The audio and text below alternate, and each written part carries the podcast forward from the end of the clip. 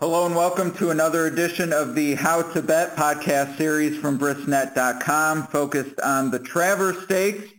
We'll bring in Scott Shapiro after I introduce the day's proceedings, but a fantastic card on Saturday at Saratoga, anchored of course by the Midsummer Derby, the Travers Stakes, but another trio of grade one races leads into it in an all in an all grade one pick four that Scott and I we'll talk about now. We'll save, I don't want to say the best for last because uh, maybe, uh, I mean, it's a great race, but plenty of good races on the card and very eager to get Scott's thoughts on it. Scott, how you doing? Doing well, Ed. Good to be back. Second of two big cards and, of course, by far the best card of the summer. So looking forward to getting things started early here on the West Coast tomorrow. Yeah, first post, uh, I think noon Eastern, and so 9 a.m. for you. Is that right? 8:35, I believe. Wow. So. All right. Well, anyone listening playing Huddy, don't forget uh, picks have to be in before the first race. Uh, I know I'll be uh, paying attention to that. And uh, 13 race card. Before we get into the grade ones, uh, Scott, I said on Wednesday after it came out, this is the best non-Breeders' Cup card in the history of the American turf. I know you're not as prone to hyperbole as I am, uh, but do you at least uh, agree in the spirit of the thought that this is uh, a superlative card uh, when it comes to racing recently? Yeah, I think it's a real strong card. I, I would put some of the Belmont uh, Stakes cards right up there. Derby Day, the cards are probably not as strong from top to bottom, but of course you have the Kentucky Derby to top it off. I um, do not see as much potential value probably in it as you do. So in terms of a wagering card, it's not, you know, one of the best ever like you would, you know, and, and even worth being compared to the Breeders' Cup. However, in terms of quality, talent, and, and, you know, just an exciting day at one of my favorite racetracks, it's hard to not be real excited for tomorrow. Yeah, um, without a doubt, uh, things uh, get going with the early pick five, that early post time on race one. Stakes action starts after the pick five uh, with the personal ensign, which we'll touch on after we get through the pick six, or excuse me, the pick four. The pick six does start in the race after the personal ensign, the ballerina. And our discussion starts with the grade one H. Allen Jerkens, formerly uh, the King's Bishop Stakes. Uh, to me, always a fun race, one I've had varying degrees of success with. Uh, I actually had Great Notion and Valid Video uh, in a year where the best horse was third behind them and Ghost Zapper. That was one of my better licks. And some years I've been left totally scratching my head by this race. Uh, and this is a year uh, I like some chalks uh, after this. Uh, so I'm going to reach a little bit in the, the Jerkens. uh, but to me, there's a lot of different ways you can go. What was sort of your overview of the race? Yeah, I think it's an interesting race, Ed. Uh, it's a race that I've always enjoyed as well. However, two years ago, I remember being stunned being alive uh, for some nice hits, uh, and Run Happy ran them off their feet, as I believe uh, we were told. Um, but yeah, that kind of that kind of dulled me. Uh, last year with Drefong, much more of a figure horse. Um, and that horse is uh, in the next race, the Forego. But another Bob Baffert charge uh, leads the uh, way as the two to one morning line favorite. I do think American Anthem is, is obviously a major contender in here, but I'm going to take a shot against off the uh, what two and a half month layoff. As much as I've been impressed visually with this horse the last two times, I do think this is the toughest task to date for uh, the son of Bodemeister. So at what I expect to be eight to five or two to one, I do see other options in here. I probably would single practical joke if this was a Belmont um, or over a track a little bit that's been a little bit more kind to late running types. I've always, as you know, uh, said this horse is a, a one-turn animal. Obviously, has been very capable of performing pretty well against the best three-year-olds at two turns, but hasn't really had the same punch that he illustrated uh, in the Dwyer, the Grade Three that he won on July 8th. However, I do have concerns at Saratoga the way the track's been playing. That coming from way out of it from the rail may be a little much. I expect Rosario to have a lot to do Um, so that being said, I'm going to include Practical Joke, but I think number seven, Cold Front, and number eight, No Dozing are good options as well and provide better value. Cold Front uh, put away the speed in the, in the last race in the Grade 2 Amsterdam to go three for three and held off the late runners. He's done such very little wrong and definitely has room to still improve for Todd Pletcher. And then number eight, No Dozing, comes off a win in the mud at the seven furlong distance at Laurel. It was a dominating win. Um, this horse has tried two turns and one turn. I think he's best at one turn. I think he sits a pretty nice trip in this spot and, and would definitely be a, somewhat of a bust out in the sequence, which I think we're going to need to try to find one to have it be worthwhile. So I'm going to go one, seven, eight to start. How about you? Yeah, I, I agree. This, uh, to me, uh, really is sort of uh, needing the bust out. Uh, no dozing in, intrigues. I'm with you on him. Uh, you did not mention uh, the horse who actually finished behind no dozing in the Remsen and now will be a shorter price in the King's Bishop. Uh, obviously, two totally different races and further down the calendar. Uh, but Takaful, what are you doing with him? Well, it sounds like you're not using him on a, on a main ticket for sure, so you're pretty comfortable tossing him, it sounds like. Yeah, I just think it, he can beat me, obviously, if he runs back to that monster effort over the track. But it's an extra furlong. It's against better. I don't see him making a clear lead like he did in that race, which is a huge advantage this meet. Um, and I'm expecting a regression off of that effort. I mean, it did kind of come a little bit out of nowhere. I remember it knocking me out that day of the pick five. I was definitely not expecting him to put forth that effort. I respect, but like American Anthem, you, you know, I'm not going to use. I expect him to be the third or fourth choice, and just going to go three deep in here. But it sounds like you're interested.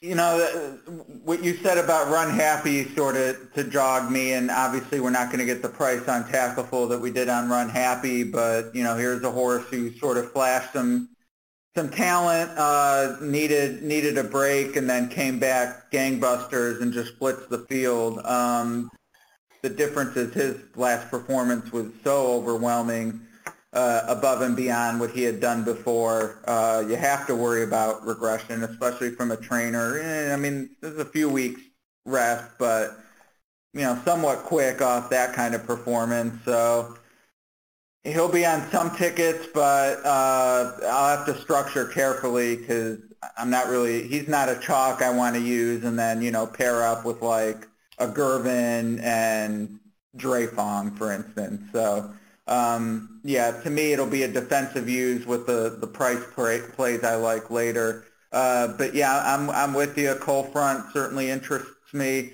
Practical Joke, I think, will actually be favored over American Anthem, who I'm definitely against uh, for all the reasons you stated.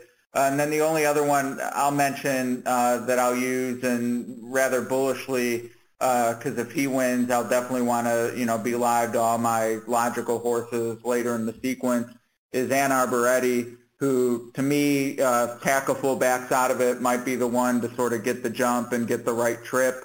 Uh, and there's some number power there at 15 to 1 uh, that I'm going to include him on my ticket. Interesting. Calbred shipping um, east. I did see that uh, Bruno with the works did have a uh, strong series of works uh, on Ann Arbor- Arboretti. To me, um, having known this horse, uh, I think he's in over his head, but perhaps he is on the improve. I, I definitely um, would be surprised though, without a doubt, but the price is there for you and will certainly bust out, um, you know, and get you just get you a chance to to make your uh, tickets worthwhile. So never never want to talk anybody off a fifteen to one morning line shot. Right. Yeah. I mean, he's just one that sort of stuck out, no, knowing uh, as we'll get to in a bit that um, I'm going to need a need a price if the rest goes the way I think I will, he'd, he'd be one I want to use. But uh, a great renewal, and, and you do think American Anthem will be favored because I think Practical Joke will be the favorite. I could see both of them. They're both going to take the lion's share of the money. I just think that the lasting impact of the Bob Baffert, Mike Smith, Belmont show combined with the uh, three for three record at one turn uh, and the outside draw with the with the style that fits the track more will probably win out. But we all know that Practical Jokes have, has a ton of supporters, especially, you know, at, at all distances. And there are a lot of folks like me that have, you know, kind of waited for him to get back to one turn again. Um, so I, I, they could both be two to one or so. I wouldn't be surprised. And, you know, like you said, Takaful, I wouldn't, if you have, if you, if you give the horse, any horse in here a chance outside of those two and you're playing a pick four and you can afford it, throw them in because I think that the, the a large segment of the public uh, will will go with just the one or the nine or the one and the nine. That's Practical Joke and American Anthem. So. Hmm. All right. Yeah, that that's a good point when talking about these tickets. Is you say, oh, you know, five to one, I maybe reach a little more, but from a you know, I think Practical Joke will be the win board favorite, but for all intents and purposes, like you said, they're probably, I think either people single Practical Joke or use both, as you said, and then it'll be a big separation to who adds horses. So um, that's a good point. If you know you can get the Takaful, it, it, he might actually play a little higher in the multis than he will uh, uh on the tote board. Yeah, that's that's something to think about, and I think about a lot, especially on these stakes cards where it's very rare um, it happens, but it seems like it's very rare where you get a, a four-race sequence with no logicals or no favorites. So hitting a real big one like you might be able to or you might wish you could is probably not in the cards. So stacking it with, you know, kind of a contrarian view in some races, even, you know, in this race, you might get, a, you know, a horse like Takaful could be contrarian, whereas a five to one shot in the Travers will be a horse that just about everybody has on their tickets because I expect most most people playing this this sequence to go deep in that race. So a five to one can definitely have different sorts of value uh, depending on which race it comes in. Yep, uh, well well said. Uh, and speaking of that, I think the Forego is is a pretty interesting study in that regard because my sense is uh, you'll have your Drefong believers. After that, uh, you add Mind Your Biscuits, then Divining Rod, and beyond those three, uh, maybe Stall-Walking Dude's the fourth choice in the multis, but um, to me, you really busted up past those three. Uh, but this is a, a race I, I don't see busting up. I, I just uh, I would be legitimately surprised to have a winner beyond the, the three I mentioned. Uh, but I do favor Divining Rod, who will definitely be the third choice. Um, so I'm sort of thinking how much I want to lean on him, even as him not maybe being the more likely winner, but I definitely see him as the value in the race. Uh, how are you approaching it with uh, three clear talents in a grade one race? Sounds like we have somewhat of a similar opinion in this race. Uh, I expect Drefong to go off as a prohibitive favorite um, because of so much chatter about him being lone speed, his five for seven record, his win over this track last year.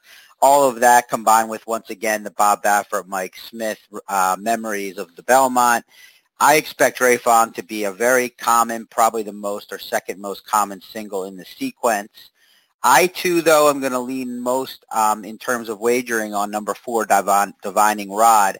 Um, I think that this horse is a better finisher than Drefong. He looks great. Uh, both of us use Optix EQ plot. He looks real good on the plot there. He comes in off a, a real strong effort, albeit over the mud uh, at Laurel. We won by six and a quarter lengths at one to two. But I like the foundation he had from 2016 with all of, of the mile races. Uh, big fan of Arnaud Delacour, the trainer. Get Castellano for this ride. I think the four Divining Rod can stalk Drefong, and if he doesn't let him get away, I think he can run him down in the lane. Um, outside of those two, sure, Mind Your Biscuits has the resume. I think this will be a little bit of a different trip, uh, mainly because I, he's not going to get much of a pace to run at. Um, most likely, it's just hard to envision there being much of a pace, especially for a grade one sprint. Same is true of Stall-Walking Dude, who really has kind of struggled to get over the hump in, when he's taken on the best of the best. He's really dominated the lower groups, and I really respect this horse. It's pretty interesting that the way the race shapes up, he usually isn't involved, you know, prominently placed, but he may sit third or fourth on the rail in this one, which to me isn't ideal for his style, but maybe he's ready to run a career best as a seven-year-old. You have to love this horse, though, 19 wins in 55 starts. But, you know, like you, I was really considering singling Divining Rod, but I ended up on the ticket that I suggested uh, on twinspires.com blog, going uh, 4 and 10, expecting them to run 1-2 around the track. If I wager on the race individually, I will bet Divining Rod. I probably anything 7 to 2 or 4 to 1 or higher. But Drefong is certainly a likely winner given the, the lack of pace in the race. I just think he's going to get over bet. Yeah, I for sure think he is. Uh, and, you know, Divining Rod, uh, just a, a couple things that stuck out to me. Uh, second by a head in the Cigar Mile in a race that felt a little closer than that, uh, but the head was to connect, uh, who I thought had a big chance to be a major player in the handicap division this year. Uh, also, uh, Divining Rod ran in American Pharoah's Preakness and, and finished third. Uh, he very easily could have been second in that race. Uh, they ran to win the race, uh, which I, I admire the moxie. I mean, they went after American Pharoah and he got rebuffed by the eventual Triple Crown champion. No shame in that. Uh, but to me, he, he ran huge, and uh, I only mention it because I think it, it speaks to uh, the talent that's there, that this horse probably is a, a miler, one-turn, long route type, uh, and he did very well you know, the Preakness going uh, nine and a half furlongs. So uh, I think you're getting a lot of talent, you're getting number power, and you're getting a, a big price, uh, you know, because of who else is in the race. But this is a great opportunity. Um, my enthusiasm only tempered by the fact that, yeah, there are two in here who clearly have races that can win this and might even be more likely a winner. But from a value standpoint, he's impossible to ignore. Uh, and then you, you said it with Stall and Dude. The rail is, has been good. It's Saratoga. Uh, now, granted, he doesn't have speed, so he'll have to get room eventually, but he will be running on the, the better part of the track. Uh, has wins at the distance, uh, and he's a warrior. This will be his eighth start, so hard not to like him uh, but he's running into some buzzsaws here. So, uh, you know, maybe one to, for those who like the verticals, uh, a key underneath if he drifts up and you throw one of the other ones out type of thing. But for the multis, uh, definitely Divining Rod. Uh, going to work work my way forward with him. Yeah, if you're if you're looking to to give yourself a shot in the spread in other races and play a contrarian ticket, singling Divining Rod will will give you somewhat of that. Um, I see very few people leaving Drefong off their tickets. One concern, a couple concerns with Drefong. Sure, he beat Olders in optional claiming races, and then in the Breeders' Cup Sprint, um, obviously he beat older horses that day, but that was at six furlongs. He came back, and we all know the adventure that was the Bing Crosby. Um, he probably got something out of that because he did, without a jockey, of course, run that race. But how much will that mentally, you know, take a toll on him along with the ship? Um, you know, there's some questions to be had, and I don't know if I'm convinced that this horse is, is an unbeatable type of animal. Remember, he probably would have been even longer on the board and would have been the second Baffert in the sprint had Lord Nelson not scratched a couple days or maybe a day before the Breeders' Cup sprint. I forget when exactly when that occurred. But, yeah, I mean, you have to credit him for winning those races, and he certainly is the one to beat from the outside draw and the speed. But you know, at seven to five or six to five, and as the most extremely likely single, I just am not willing to go all in on him at all. Yeah, and I mean, there's there's clearly issues. Uh, you know, he blew the doors off a, a maiden race at Del Mar, and then doesn't show up for months until the spring at Santa Anita. Uh, and then he, you know, blitzes everybody, sort of Arrogate for sprint sprinters, really. Um, but then another layoff after the Breeders' Cup and, and threw his jockey. And, uh, you know, Baffert had Arrogate off a layoff uh, from Dubai, and that certainly hasn't gone according to plan. So to me, at a short price, uh, there, there's just enough there to say, yeah, I mean, I'm using him on some tickets, and if uh, Ann Arbor Eddie wins the, the Jerkens, I don't want to be out because Drefong wins. That would just be silly. But you know, to me, if it, it chalks out elsewhere, I mean, this is a spot where I'm definitely going to be hoping that it, this isn't where the chalk shows up then. Makes perfect sense, and yeah, just remember, you know, is, is Bob Baffert still winning at a pretty decent clip this summer, but not quite the same uh, clip, and his horses aren't quite running as well as they did during that couple month stretch where he won almost every stakes race he was in, other than um, with uh, oh, the name escapes me of the one one uh, one gal that Law was like three of his five losers in stakes races in two months. But but anyway, um, yeah. So definitely the horse to beat, and I respect. Um, but I respect everyone's opinion on the on the speed, and obviously the five wins and seven starts. But but if you're going all in on Drefong in this sequence, you're going to have to find um, find a way to, to bust out elsewhere or play a very compact ticket. Right. Yep. Agreed. Uh, well, uh, on to the turf, uh, the only turf race of this sequence, uh, the Grade 1 Sword Dancer, mile and a half, and uh, as you and I have discussed offline and I've mentioned in other forums, uh, my best bet of the day, and if the morning line holds up, which I don't think it will, but if it does, best bet really of the last 10 months going back to Classic Empire at Keeneland, Idaho for me is the stone cold single. Uh, anticipate him on at least 75% of my tickets. Um, that about sums it up for me, but I know you uh, don't see it quite that way. Uh, it, is, it is an interesting race going a mile and a half, uh, attracting uh, a pretty interesting group, but to me, uh, it's Idaho. Uh, what are your thoughts? I am far from enthused from the uh, for the Grade One 43rd running of the Sword Dancer. Not a race that I'm too excited about. The the four of the seven competitors are coming out of the Grade Two Bowling Green, which I was extremely I thought was an extremely uh, poor rendition, for lack of a better word, of the race. Not a lot of quality in there. Um, I thought Sadler's Joy was was going to run quite, a, you know, move forward and, and pick up a big win and he got late and kind of got caught by not only one but two horses.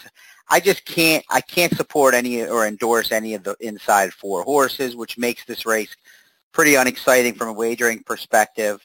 I guess I'm just you know what what is it about Idaho at, at I'm going to say even money. Maybe I'm maybe I'm wrong, but what is it that makes you think that he you know it sounds like you're pretty much with a can't he can't lose where these Aidan O'Brien, I, I saw a stat, and I, unfortunately I don't have it in front of me, but the non-Breeders' Cup Aidan O'Brien imports just don't do that well in the States. Um, obviously, the horse to beat. Um, but what what is it about Idaho? Because I, I just don't really have a real strong opinion in here, Ed. I, I'm going to go five, six, seven, and kind of, in my eyes, get through the race um, to get to the Travers, hopefully. But what is it about Idaho that I should be noticing that – makes him such a such a, a lock to you? yeah, well, I mean, for for me, there's definitely some familiarity bias going on. Um, you know, I watched the Epsom Derby last year, and I watching this horse run, I said, "Oh, I hope he comes to the Secretariat." And I guess Aidan thought, you know, he was a, a better kind or needed longer. I mean, he, he seems to like these 12 furlong races versus 10 furlongs. Um, and then he showed up in the Canadian International and wasn't great at seven to five. Just sort of loped along and and completed the order of finish. Uh, I think he's a better horse this year. The Brisnet class ratings support that. Uh, and you know, to me, I see him being three quarters of a length behind Ulysses, who just won a, a Group One at York, and four, five and a quarter behind Enable, uh, giving her a bunch of weight and she just won a Group 1 at York. Either of those two horses in this race would be 1 to 10, uh, Flintshire type prices. And you're going to get a much better price on Idaho, who has shown a capability to run with those. And he sheds 11 pounds from his last race. Uh, to me, there's just a lot to like. Uh, at even money, I certainly won't be betting to win. At 3 to 2, I probably will be. Uh, but all those reasons are why it, it's a single for me. And, and you and I have talked about not wanting to default to the favorite in a single situation. That's not the case here. A, because A, I agree with you. No one else in the field excites me. Uh, so to me, you get the best horse, and he's to me not going to be a huge underlay. Even even money, yeah, that's not a win proposition, but I mean, to me, the horses he's run against, like I said, would be one, two to five. So I just think now's the time. All very good points. I certainly would make him my top pick in the race, but once again, a lot of that is due to my lack of excitement over the rest of the field, which is not something that works out for me in the long run. Is is leaning on a favorite when I don't like the rest of the field. However, I certainly understand all your points on on paper, in class, everything of that sort. He certainly is the one to beat, and I would not play against. I just I see him with with one A with Drefong, and maybe even more so as I wrote up today, being the most common single in the sequence. If I'm playing the sequence, I, you know, I want to give myself a shot. I only put, I'm only putting fifty-four dollars, and I know you're going much bigger and playing much more combinations. I'm just playing one $54 ticket, which is not ideal for me. Um, not the way I attack a sequence I'm, you know, real excited about and, and investing heavily in, but more of an action type wager um, where I give myself a chance to beat um, all of the most likely uh, singles being Drefong and Idaho and American Anthem uh, and or American Anthem slash Practical Joke. But I just don't have a strong opinion here. Uh, these these graded stakes races um, on the turf with European imports that I don't really follow that much are not my forte. Um, I tend to not lean on low-priced Europeans for good or for bad. Um, and I'm going to include Chad Brown just because he's Chad Brown. I've never been a huge money multiplier fan, but but if if if Idaho doesn't fire, which we've seen often with these, you know, European favorites. I think he is the most likely winner. So I wish I had more to, to offer you, offer everyone in this race. But, mm-hmm. uh, you know, I'm pretty chalky in, in the way I'm approaching it and just kind of want to get out as it's the, my least favorite of the four races. Yep. Well, uh, that, hopefully there will be no doubt of uh, my disposition after the after the race. Uh, be hinge solely on whether Idaho wins or not. And uh, you, you, said nine. You said a, I heard you say a large percentage of your of your um, of your wagers will have him singled. Who who else will you be including on the others that you might? If I, I don't, if, yeah, the ones that don't use him are going to have them all. Okay, so and and that'll probably be tied to to needing divining rod in the next race. I would uh, assume, uh, or yeah, the previous. Yeah, that's that's right. Um, right. Yep. So okay. Uh, well, that's the way then, to do it.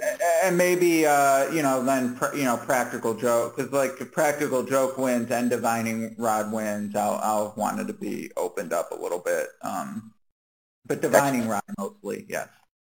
Yeah, that's a smart way to handle it. If I was going bigger in the sequence, I would be staggering tickets the same way, and especially if you have Ann Arbor Eddie winning and even Takaful, I, I know you want to, you know, you want to have more than you know a, a two by one ticket to get to the Travers, which makes sense. So, totally understand where you're coming from, and and appreciate the fact that you're taking a stand, even if it's you know with a with a short price horse in this race. I just I wish I had as much confidence. Well, uh, yeah, my, what, what I have in confidence in the uh, uh, sword dancer, I certainly lose in the Travers. Uh, I've talked about it enough where I, am definitely coalescing around some, and whereas I thought I'd want to have pretty much all on every ticket, I've, I've come around to, I feel like I have a, a pretty strong opinion that I'd want to gamble on a little bit and basically, okay, these are who I don't want to be shooting myself for because I couldn't get live to them in an otherwise wide open race. But um, you know, if Divining Rod, excuse me, if Divining Rod and Idaho both win, uh, I'll be sorely disappointed if I don't have them all uh, to close in the Travers. Uh, but ideally, we you know people like to narrow; they can't use them all. I know you with your uh, structure $54 ticket, you obviously didn't use them all. Uh, how did you go about eliminating horses in a race uh, that looks this competitive on paper? Yeah, that's that's pretty much what I did at first. Is I eliminated horses that I either think um, may need a race um, because the, first off, the mile and a quarter at Saratoga is extremely taxing. So I don't think you can kind of you can steal this race no matter the pace dynamics. Obviously, if they go quicker up front, it's better for late runners, but I don't see someone that's not fit, you know, getting a trip and, and, and kind of pulling this off. So I kind of took a couple horses that I thought weren't so fit. There were a couple horses that I have had pegged as not mile and a quarter, barely mile and an eighth types that I won't be using.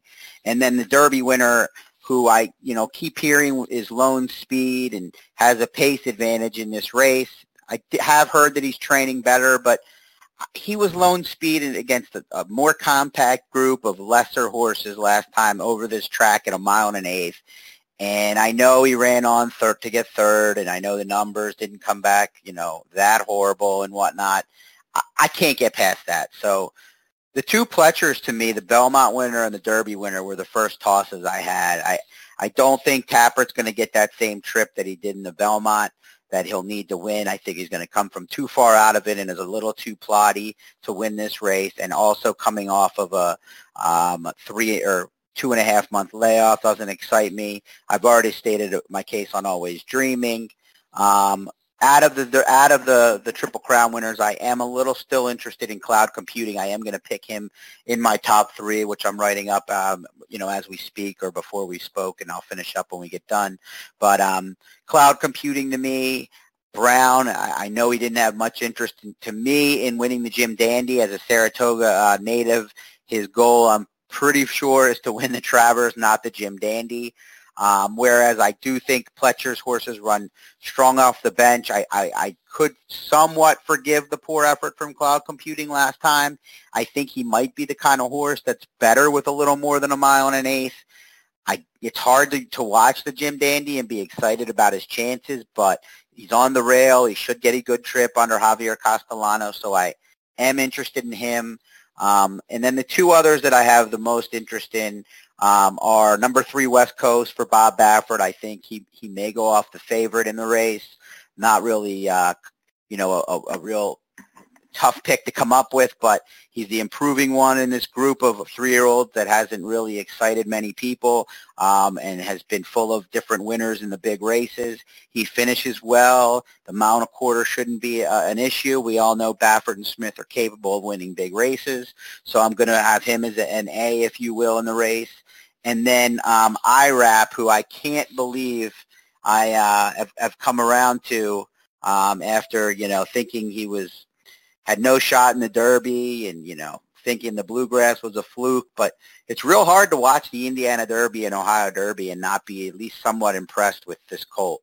Um, mile and a quarter maybe stretching things a little. The outside post isn't ideal, the 10 hole, but he's just been in great form. He's, he seems, he, he's a good looking animal. He might have really come into his own um, in the summer, and I definitely don't want to get beat by him. So my top three are West Coast, um, cloud computing, and IRAP. Did you end up, I know you had some A's and B's, did you end up narrowing it down? Um, I know you said you'll have an all, but who, who did you end up kind of pushing? Yeah, um, I agree on IRAP, so I won't uh, go, go, through that. Um, Girvin uh, is definitely an, an A for me. Basically, if you, you toss uh, the Kentucky Derby, which he never was going to win that because of his training issues, etc. Um, he's consistent. Uh, the numbers aren't always powerful, but uh, you know they really aren't for anyone in, in this group. Uh, and to me, so to me, he he definitely is one uh, th- that I want uh, in the A column. Uh, IRAP you mentioned, and then West Coast I agree with as well. Uh, you know, it's just uh, the, the numbers say he's uh, faster at his best and consistent as well. So, uh, yeah, even if he's the chalk, which I really wouldn't love from a win betting proposition, uh, he's he's tough to ignore as someone you wouldn't want on your ticket. Whereas, you know, always dreaming, just you, you have to you have to let beat you after the last, and you you know he's going to be on a bunch of tickets. Cloud computing, uh, I don't have him as an A, but I do struggle with not using him stronger um, because the Preakness I thought was probably the best race by any three-year-old this year. Uh, he threw down with Classic Empire, who my love for is well documented. Um, that was the race for Classic Empire. I mean, they, you know, they he had missed training. He won the Arkansas Derby on talent alone. probably wasn't at his best for the Kentucky Derby, but it was go time for the champion in the Preakness, and cloud computing got the better of him. And to me, that that's tough to ignore when thinking about a race like this. So at eight, to one, he's sort of a horse I feel like probably should be used. Um, but it's West Coast, IRAP, and Girvin for me in the A column, and then um, I would say cloud computing and McCraken would be my next two, and it pains me a little on McCraken because I've sung the he's not fast enough mantra for a while, and I'm not sure how much he wants a mile and a quarter given his hang jobs at a mile and an eighth. Uh, but he's so consistent. You know he's going to run a race that could be good enough uh, that I don't want to get beat too badly by him. Um, so to me, he'd, he'd probably be on the B column. Uh, and I, I would use Fayeq as a C. Um, the breeding's fantastic. He's only run four times. If the field truly stinks and he runs his race, uh, he fits. So at 30 to 1, uh, he would sort of be that next tier where, yeah, obviously I'll have him with my alls, um, but, you know, on some three by two by one tickets at single Idaho, that type of thing, um, he I absolutely would add him for another you know three or six bucks per combination. Interesting. I mean the out yeah the outside post. I guess they have a, a big run into the into the uh, far turn, and there've been up and coming horses that have got the job done before. In terms of McCraken, I, I've been I've never thought he was a classic distance horse. I don't see how that changes today. I thought he should have won the Haskell. Um, as as well as well as Girvin did run, and he had a you know less than ideal voyage. For McCraken not to have won that race to me, it tells me all I need to know about him getting a mile and a quarter. Um, Girvin, though, my only concern with Girvin is just how much did that, the last two races take out of him, and can he move forward again at a mile and a quarter? Um, both races were strong though, and other than the Derby, it's hard to knock this horse. He's not a horse. He's a horse that I included on my $54 ticket, as well as I did include Good Samaritan. I do think last time was probably the time for him, and the way he finished might have been might have looked a little better considering the other four runners in the Jim Dandy were not finishing at all. But he is somewhat of a wild card. He has proven he likes the Saratoga track. He will be running against the profile, but the mile and a quarter may not be an issue. So, um, and then the bomb that I threw in was, and this is a real reach, but Giuseppe the Great has been pretty competitive and moved forward in a lot of these races. And the way I see the race with not a lot of pace, I'm I'm wondering if he can't just you know, get a good spot early. And, you know, the, the mile and a quarter is certainly a, a question, but I see him being 30 to 1. I doubt he's going to win the race. I, he probably isn't even going to hit the trifecta, but at the price and how I feel about so many of these other horses, maybe he can just hang around for a piece uh, for Nick Zito. This horse has really done little wrong and got kind of a, a bit of a late start um, on things at Gulfstream, and then uh, ran down. Was real impressed. Granted, it was a six and a half furlong race, but his running down of Marshall Plan in Swiss, uh, Switzerland that day at, at Keeneland, um, it's a reach, but yeah, it's it's a real intriguing race, Ed, where you can you know it takes a lot of a lot of handicapping to try to come up with with a winner, and uh, I haven't heard that many. I haven't you know been listening to too many opinions, but haven't heard anybody um, be too strong on anyone other than West Coast, which is why I think he'll go off the favorite. Is that what you're thinking as well? Yeah, I agree. Um, and if, you know, American Anthem and Drefong both win and Smith wins on Songbird and we're looking at a, a Belmont Day Redux, he'll, with, to me, without a doubt, be uh, the favorite. And he might not even need that. But, um, yeah, and one thing I didn't mention with Tapwrit, I'm almost always against favorites by default, and he did, he hasn't run since the Belmont. And if Always Dreaming hadn't had pointed for this race instead of running in the Jim Dandy, he would be the favorite. He'd be getting the same benefit of the doubt that he's going to come back just like Tapwrit is, and you know maybe Tapwrit ends up second or even third choice, but he's just going to be overbet, and you know he's he's taking money because he hasn't had a chance to be exposed like everyone else, uh, and that's part of why IRAP and Girvin uh, sort of interest me. Is I mean, really, the only thing either of them have done wrong is they didn't run well in the Derby, and IRAP's worst performances have been on wet tracks, and Girvin missed training. So that's not even an indicative performance of what they're capable of, and you're going to get a better price on both of them than Tapwrit or, than any of the classic winners. So uh, to me, that that's part of why I lean in that direction. And uh, you know, it's definitely some gambling. I mean, Drefong can win, uh, can win, but if you connect Divining Rod and Girvin, uh, you you should be okay, no matter what else happens. So that's that's definitely uh, a big part of my strategy out, outside of the single of Idaho.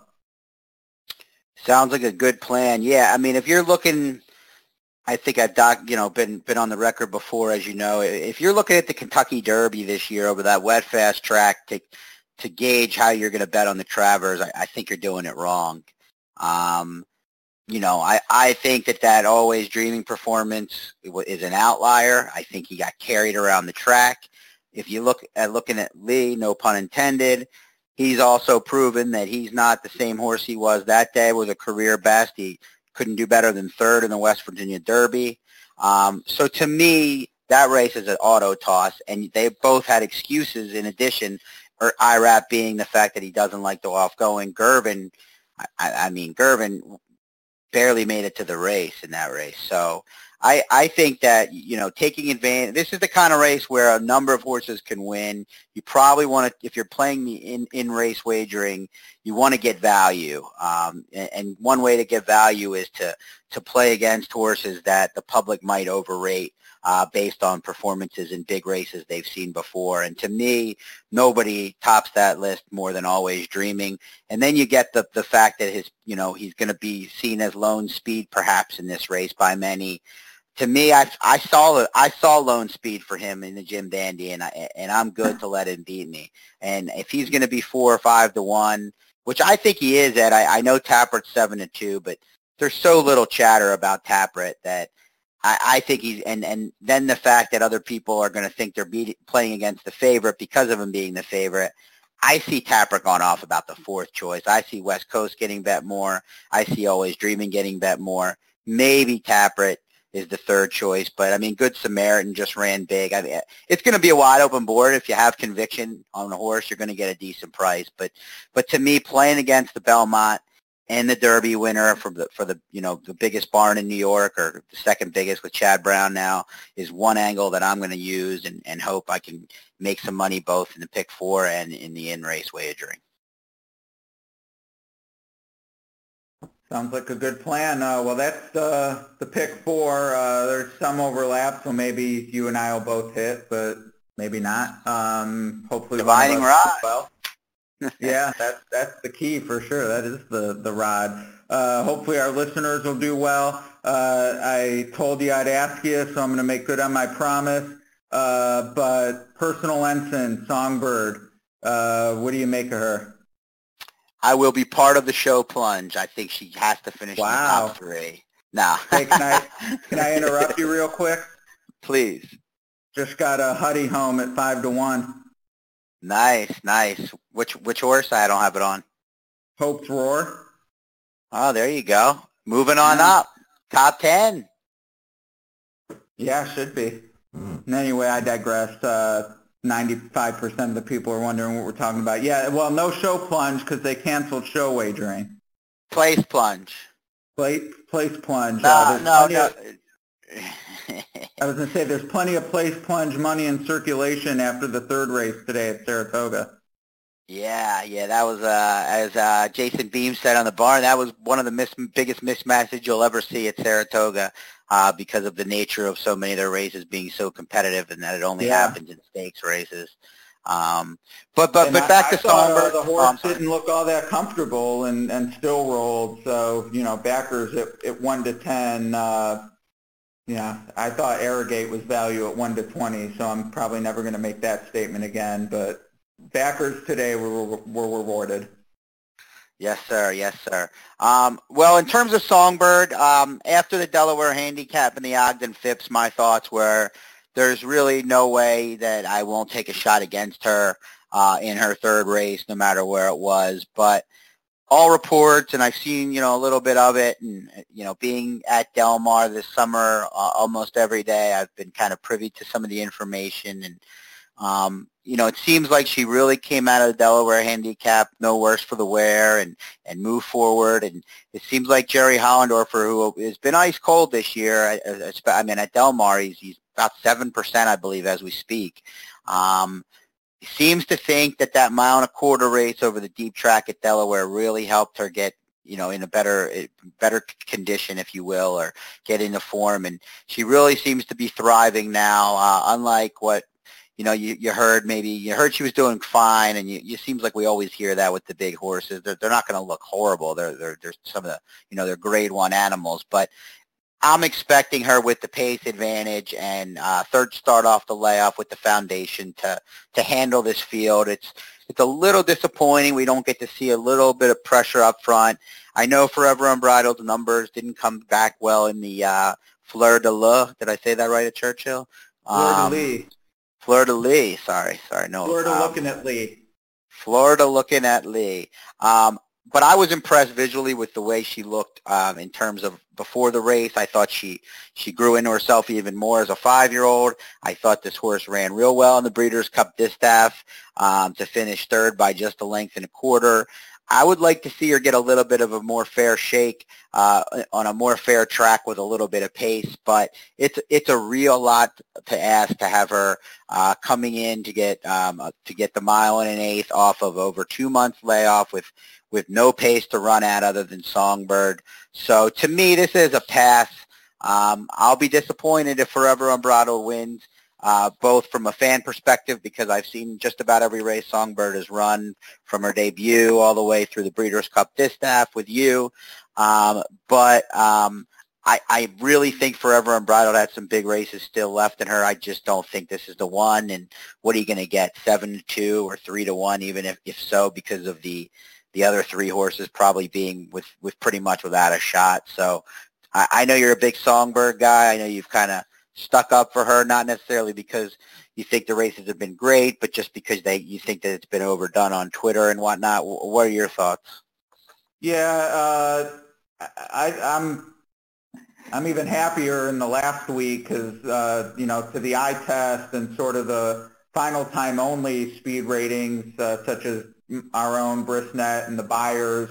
Uh, she's you know hasn't really wowed people, but you know, those ratings don't take the weight into account, which was certainly in play at Delaware. Um, but, you know, looking A at the designer numbers, so to speak, and then B, just the workout reports uh, heading into this race versus the others, it, it does seem like maybe a corner's turned. And, and I do like Forever Unbridled. She was fun to watch in the, the Fleur de Lis, and she's, you know, sort of a Dallas is always a, a good trainer. He has fun with his star horses. So, she's easy to root for, and you know, honestly, in the in the right setup, uh, I would have considered maybe making her my play and even betting against Songbird, but th- this just doesn't seem like that spot. Like you said, a short field. So what are you going to get? Five to two, three to one. You're up against a tremendous pace disadvantage, and it just looks like Songbird is going the right way. Not that Forever Unbridled isn't, but um, th- this just doesn't feel like the time, and we'll we'll see what happens uh, in the the Zenyatta against Stellar Wind, and then in the the Breeders' Cup Distaff. I think both are going to be really compelling races, and maybe that's the time for Forever Unbridled because you'll get Stellar Wind and Songbird and Abel Tasman and Unique Bella and uh, Elate. Um, you know, so she might be a, another price like she was last year. So to me as a fan and a, a, gambler who maybe will be looking at Forever Unbridled down the road, I hope they go one two and everyone says it was you know speed bias, lone lead, and you know makes excuses again. Yeah, I mean that that certainly is the most likely scenario for them to run one two. We have seen Dallas Stewart pull these kind of upsets at Saratoga and obviously elsewhere, and I look forward to seeing how Forever Unbridled runs you wonder um, if this was always was this always you might know being uh, stabled or you're stabled if you will where where this horse is but um, was this the plan always to run right up to this race or did something go amiss to have her be off uh, two months and nine days? Yeah I, I think if my sense is, I know they said Saratoga, so I think if everything had gone well and I don't want to say anything was wrong, but I'm not concerned. Like I do think that Dallas sort of thought, okay, there's a grade one, they'll run in that, they'll run in the Spinster at Keeneland, um, and then they'll go to the Breeders' Cup. So unfortunately, just sort of the vagaries of racing now, where you get, you know, you, you get two or three races before the big one, and that's it. Yeah, I mean, I guess they did the same relative thing with her last year, and it ended up resulting in a career best performance in the distaff while it was only good for third. But um, they did run her in the Ogden Phipps where she ran on for second and then gave her the almost um, nearly exact amount of time off before this race last year where she uh, once again ran a, real one of her best races ever and finishing third. So um, she's interesting to me. You know, the more I, you know, you you want to give her a shot because I've been waiting to have her come back against the more heralded um, rivals that she will face in the distaff and, and beforehand. But like you said, it just doesn't seem like the time, and it seems like a real poor race to get involved in from a wagering perspective outside of my place plunge, of course. Get, get that uh, five uh, percent while you can. uh, well, uh, certainly a fun race to kick off the stakes action. Uh, all graded stakes pick six. We touched on the all grade one pick four. There's another pick four that starts in the sword dancer. Um, I'll probably see where I'm at after the first two before deciding what to do in the late one. Uh, but the Travers with 12 horses and not all of them maybe figuring to run their best shot. Um, some looks there. Uh, you know, I know you said at the top of the show, maybe not the, the best wagering card. Um, I think that's just dependent on your opinions. Um, I think some out there, uh, I know someone who picked Frank Conversation. So from his standpoint, he's licking his chops to get to bet a top pick at, you know, 20, 30 to 1. And, uh, you know, there's it's the type of card where maybe you can find a few of those. And if not, you get to still watch uh, great animals. So, uh, you know, something for everyone. Yeah, there, there's no doubt I'm looking forward to the card from a, from the fan perspective and, and all of that. There's just not very many horses that I, I'm excited about at a price, whereas Breeders' Cup Day, even Derby Day, Belmont Day, there usually is three, four horses over the course of the card that I think will have a legitimate chance to win are not up against, you know, you're not hoping for a horse like Drefong or, um, or, you know, practical joke to not have things go his way. You truly believe that it will not go their way and it will go your horse's way. So I kind of feel like I'm reaching, in, you know, to try to bust out of, of, of the, any of the pick four sequences. The Travers is a great betting race. I just don't have a, a, a real strong conviction. I probably play trifectas uh, with my three horses, Cloud Computing, West Coast, and IRAP and, and hope to maybe catch catch a bomb for third. Um, but like you said, more than anything, I'm looking forward to the card, and I'll dive into the early pick five, which I'm sure we'll have a couple good. Ma- haven't gotten to it yet, but I'm sure has a couple of my favorites. You know, the good young maiden races with uh, plenty of opportunities. All right. Well, we uh, relish the opportunity to speak with you about it. So, uh, Scott, really appreciate your time. Uh, we'll have links to your uh, TwinSpires blog post on Travers Day, and of course your daily selections for Del Mar and Indiana Grand available every day. Thanks for having me, Ed. Really looking forward to it, and uh, hopefully your uh, plethora of tickets with Divining Rod in Idaho will uh, will carry you to the wire. Sounds good. All right. Well, uh, we'll find out how it happens uh, Saturday. Thank you, everyone, for listening. Thank you, Scott, for joining. This has been the uh, Brisnet.com How to Bet the Travers Stakes, all grade one pick four podcast. Uh, not sure. I think actually we will be back next week because Kentucky Downs opens. Want to touch on that, uh, see what, what sort of turf guests we can get lined up there. But a lot of good racing to close out the summer, Labor Day weekend. Join us then.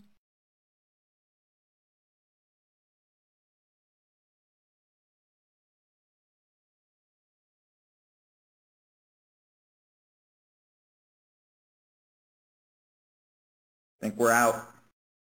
We out. We out.